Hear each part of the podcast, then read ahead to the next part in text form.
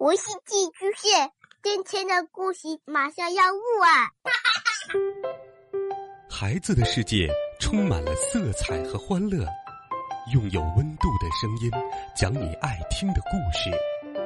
白羊叔叔和大明的晚安故事。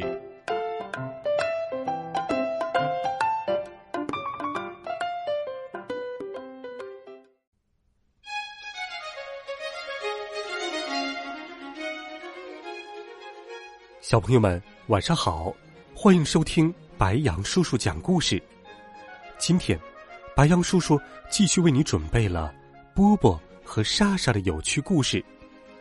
在今天的故事里，波波和莎莎一起去野餐，不过他们碰到了一个小问题，一个跟池塘有关的小麻烦。一起来听《永远的朋友》，波波。和莎莎友情集第二集，波波和莎莎去野餐。这是晴朗的一天，我和我的好朋友一起要到公园去野餐。那边那边那儿一个人都没有。波波在公园的草地上边跑边喊道：“还没有人发现。”远处的一棵树下有一大片空地。维多利亚、波波和路易斯从篮子里拿出各种各样的食物，而我则负责把妈妈准备的小餐盒和各种罐头一个一个打开。我们舒舒服服的坐了下来。爸爸刚把利拉放到郊游布上，我们马上就明白为什么这块草地一直没有人来做了。这棵树的旁边有个喷水头，哇，喷了我们一身。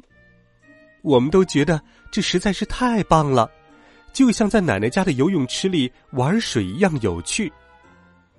可是妈妈很生气，因为三明治都被水给弄湿了。最后，我们找了个长凳坐下来，把我们带来的所有东西都摆在了上面。可是。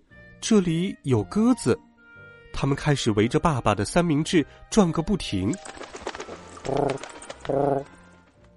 我和波波用瓶子里的水往鸽子们身上喷，想把它们吓跑。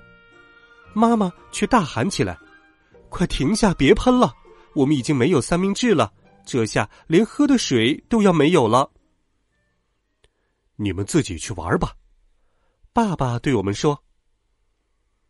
我们找到了一个沙坑，我们开始用沙子堆城堡，可是吊桥得用潮湿的沙子才能搭起来，而且我们没有铅筒打水，用爸爸妈妈的鞋子不就行了？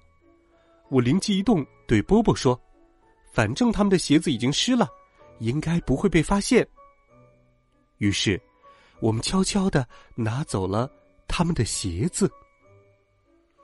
这主意真不错，我们真的打来了水。可是，怎么办？我们一不小心把爸爸的鞋掉进水里了。哦，天哪，它有点深。我拉着你，你去捡爸爸的鞋。我对波波说：“快点可这家伙也太重了。糟糕，扑通。波波也掉进水里了。爸爸妈妈和公园的保安一起飞奔过来，他们把波波从水里拉了上来。保安没有说什么，但爸爸妈妈很生气的批评了我们，还让我们坐到椅子上去认真反省，不准离开。不过还好，我们就待了一小会儿，因为开始下雨了。